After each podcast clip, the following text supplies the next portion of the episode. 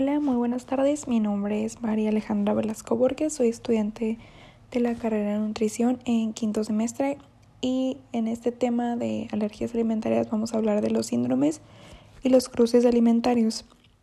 Esto enfocado pues en una alimentación que puedan incluir en su vida diaria y que sea fácil para los pacientes seguirla y que no vayan a tener algún problema. Esto pues se trata de introducir como para cumplir correctamente la dieta de evitación y también evitar la ingesta inadvertida del alimento.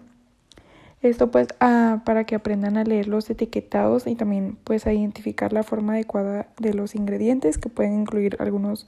otros nombres que pues son un poco complicados a la hora de leerlos y pues son pequeñas claves que deben de aprender para así pues evitar algún cruce o algún eh, un síndrome que pueda ocasionarle eh, la ingesta de algunos de estos alimentos. También pues es muy importante estar, que estén familiarizados con situaciones en las que el alimento responsable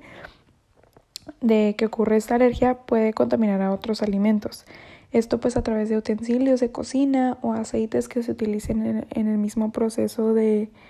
de cocina o a otras superficies como material escolar o directamente pues producir síntomas en el paciente por contacto con alguien que haya consumido o que haya tocado el alimento. Esto va a depender mucho de su tolerancia o su,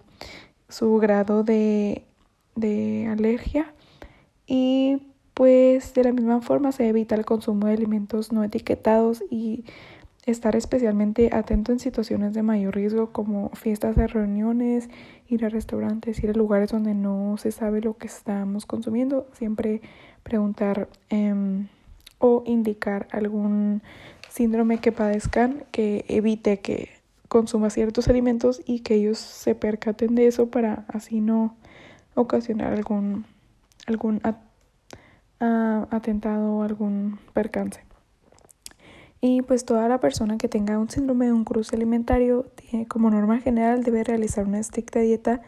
de evitación de dicho alimento para así pues minimizar la posibilidad de sufrir una reacción alérgica.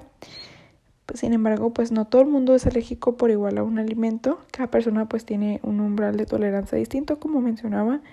y pues así es posible que puedan tolerar este pequeñas cantidades del alimento, lo que implicaría, por ejemplo, no tener que evitar las trazas o que se pueda consumir en, en función de este procesado, sino que en algunos casos pueden tolerar un poco y no se ocupa retirar la de,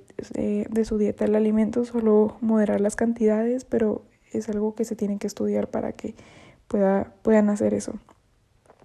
Sí, y otro punto es que es ideal evitar las dietas eh, restrictivas y necesarias sin comprobar previamente que ese alimento en específico es el responsable de su padecimiento clínico, de su síndrome. Además, pues el grado de evitación depende del grupo de alimentos responsables y del grado de alergia de cada uno tenga del, del alimento. Y pues también como ejemplo, pues tenemos que em, en este sentido, pues Cabe tener presente que existen diferentes lógicas entre eh, los alimentos que puede que si evitan algún alimento y no saben suplementarlo adecuadamente pueden tener una deficiencia nutricional. Por eso no, no es recomendable las dietas restrictivas si tienen algún síndrome, al menos que sea muy mm, su grado sea muy alto y tenga que evitar por completo los alimentos. En ese caso pues tendría que que ver si hay otras posibilidades de suplementación. También, pues, hay que tener un poco de cuidado con estos pacientes, cumplir un campo que es muy importante en la función, ofrecer a las familias de pacientes alérgicos información y recetas alternativas que ayuden en la dieta del paciente